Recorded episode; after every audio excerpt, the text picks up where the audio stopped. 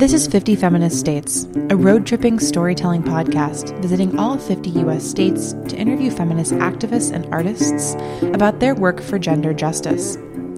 I'm Amelia Hruby, and this week we're in South Dakota. Doesn't sit right with me to think about leaving the state that I love. We should want to help South Dakota change rather than just waiting for it to change on our own and leaving and you know going somewhere more comfortable. Not to mention the fact that there are so many people here that don't have the means to leave and they deserve to be represented.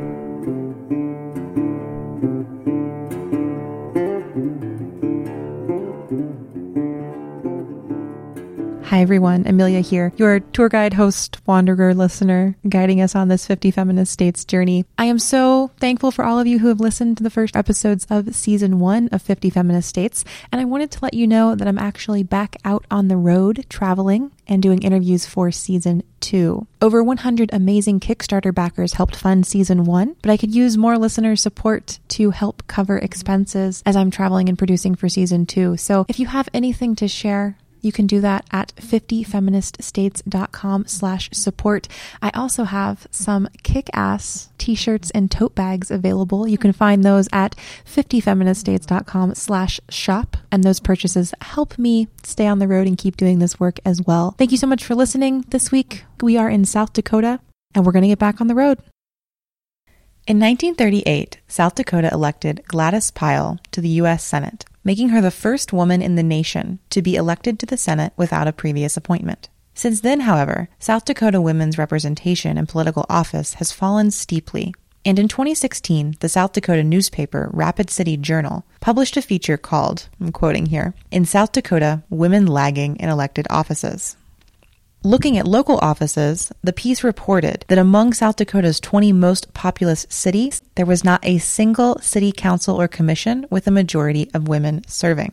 25% of those councils or commissions didn't have a single female representative at all. On the state legislature level, since 1975, South Dakota has bounced between a low of 8.6% of women in the legislature in 1977 to a high of 24.4% in 1991. As of this year, only 19% of South Dakota legislators are women. There are three Democratic women and 13 Republican women in the House, and just three Republican women in the Senate. This year, however, all of that might change, as South Dakota is seeing its highest number of female candidates running in decades, and more of those women are Democrats than ever before. In this episode, we'll hear from two South Dakota women from Sioux Falls who are running for office for the first time. Toni Miller is running for House District 9, and Rachel Wilson is running for Senate District 10. We'll hear from Toni first. Well, my name is Toni Miller, and I'm running for District 9 House of Representatives. I've lived in this area my whole life. I like to tell people that I never even left the zip code, except for when I went to college in SDSU in Brookings. Actually, I've been volunteering for other people's campaigns since I was 19. The first one I ever volunteered on was Tom Daschle's in 1999. Uh, and you know, 20 years later, I just, you know, figured I could probably do that for myself. But what really, it was after the 2016 election, of course. Mm-hmm. Um, and I know a lot of other candidates have said the same thing. It was the attacks on healthcare. And then, of course, just the, you know, the devastating election results nationally. Um, but specifically here in South Dakota, when I found out who the representative was, um, who my representative was, um, the first time that I met him, I, I couldn't believe it. I mean, I just, I took one look at him and I said, well, he doesn't represent me. So it was February of 2017 that it was the second time that I met him and that I, I decided I was going to run specifically to unseat him. And I didn't understand uh, how he got the job. And, and I thought, you know, after I decided to run, I thought, well, it was kind of sad that a guy like that had to win in order for somebody like me to decide to run. Mm-hmm. You know, but it turns out that I wasn't wrong because in June, uh, June 5th or so, he put a statement on Facebook that he believes that businesses should be able to discriminate against people of color. So not only did I, so I guess I wasn't wrong in my assumption that he wasn't representing me. This experience was one that I heard echoed in the second candidate I spoke to, Rachel Wilson. Let's hear more about her decision to run for office. I'm Rachel Wilson. I'm running for the South Dakota Senate to represent District 10, which is Northeast Sioux Falls, Brandon, and Renner. I moved to South Dakota in 2012. I'm originally from Texas, but I ended up coming up to South Dakota to go to South Dakota State because it was cheap. I remember the first day going into like the financial aid office there and back home like at my first university the day that you had to go to the financial aid office you had to like mentally prepare for for like a week ahead of time because they were rude and it would take forever. I just remember going into the financial aid office at SDSU and I was so surprised because they were so nice. And I was like, what is this? And then it just kept happening like that. Like everywhere I went, everyone was just so nice. People here are very kind and like not in a fake nice kind of way. Like they genuinely it's like if you run into someone on the sidewalk or something they're gonna like be extremely sorry about it and they're gonna apologize a whole bunch and uh, they're hardworking so hardworking. Like i've never been around a group of people more hardworking. Yeah so they're genuine kind hardworking trustworthy just good good people. Um, so whenever I graduated undergrad, most of my classmates uh, moved elsewhere to start working, but I didn't want to. And part of that was because I had really fallen in love with the type of people here in South Dakota. Um, they were what made me want to stay. There is, of course, you know, a lot wrong with some of the stuff going on in, in South Dakota, but uh, the people here are very genuine and hardworking, and and I really value that.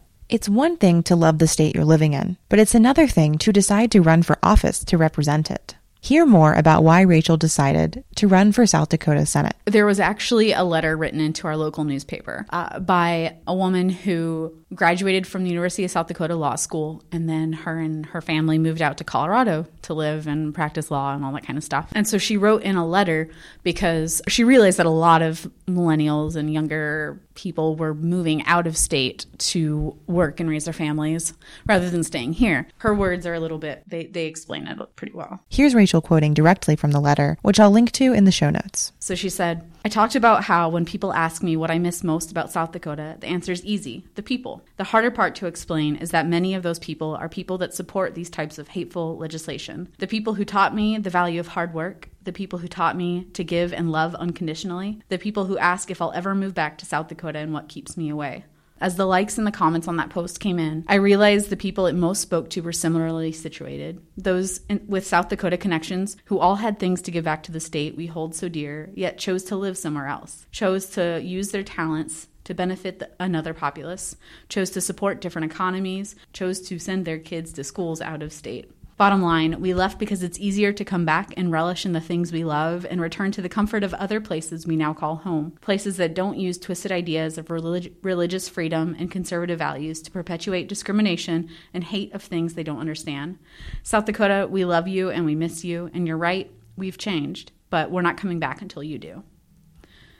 So that really i remember when when that first came out a lot of my friends were sharing that on facebook and they were like yes this this is why i left or you know this is why i need to leave like asap and and i realized how many people in my age group that that really resonated with. But when i read that article i didn't feel that because i had fallen in love with this state and if you like all these things that clearly me and you know the the person who wrote that letter we we love South Dakota for a lot of the same reasons but she left and I can't it doesn't sit right with me to think about leaving the state that I love because we should want to help South Dakota change rather than just waiting for it to change on our own and leaving and you know going somewhere more comfortable. Not to mention the fact that there are so many people here that don't have the means to leave and they deserve to be represented so much. And and so I decided to stay and work towards making South Dakota a state that we can really be proud of and a state where um, young progressive millennials want to stay. And Rachel's campaign is particularly special because she's a member of the LGBTQ community that has historically been persecuted particularly harshly in South Dakota.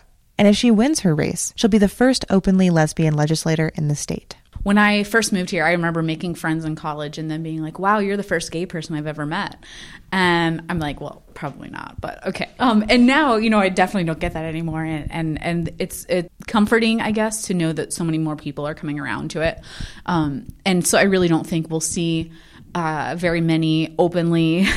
like homophobic bills in the near future. Uh, that's not to say that we won't see a lot of openly like transphobic ones. And most of the bills that we see now are, are targeted towards like, you know, through hidden language, basically making it so that, you know, like same sex parents can't adopt and or make it more difficult, I guess, for them.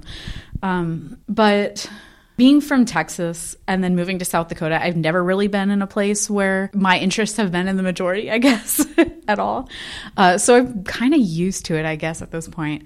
Uh, it's just that it's been so nice to receive the amount of support that I've I've gotten from people.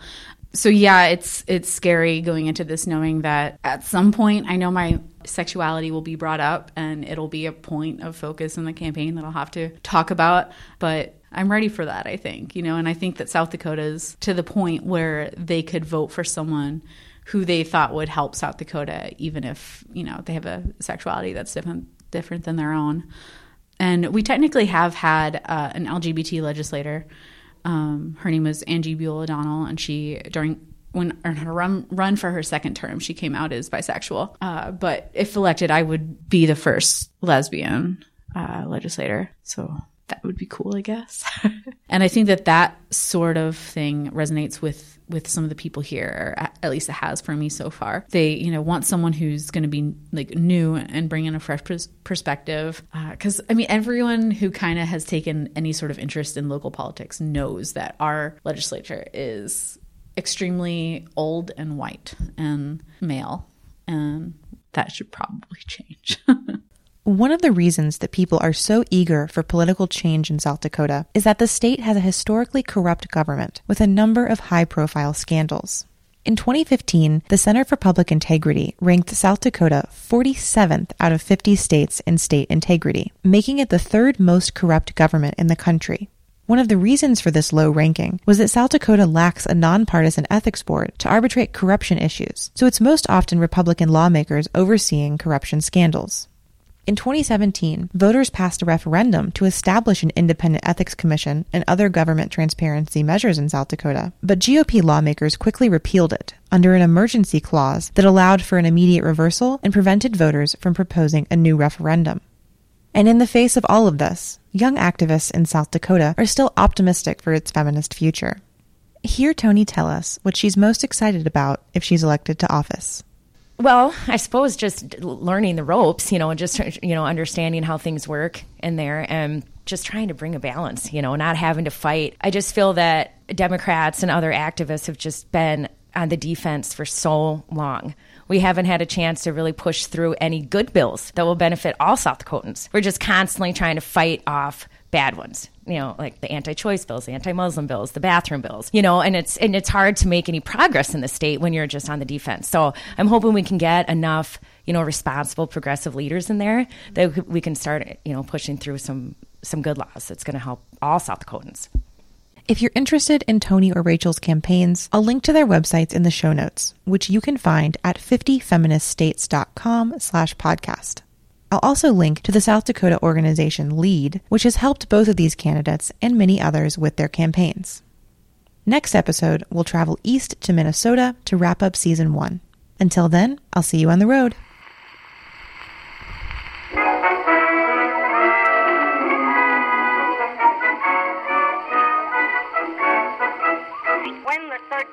Thanks for tuning in to this episode of 50 Feminist States. You can follow 50 Feminist States to stay updated on episodes and road trip happenings on Instagram at 50 Feminist States. That's F I F T Y Feminist States.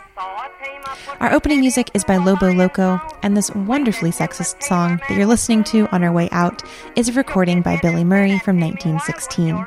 Special thanks go out to Toni and Rachel for meeting with me and sharing their insights into South Dakota's feminist landscape. I also have to thank the hundred or so Kickstarter backers who made funding this season possible.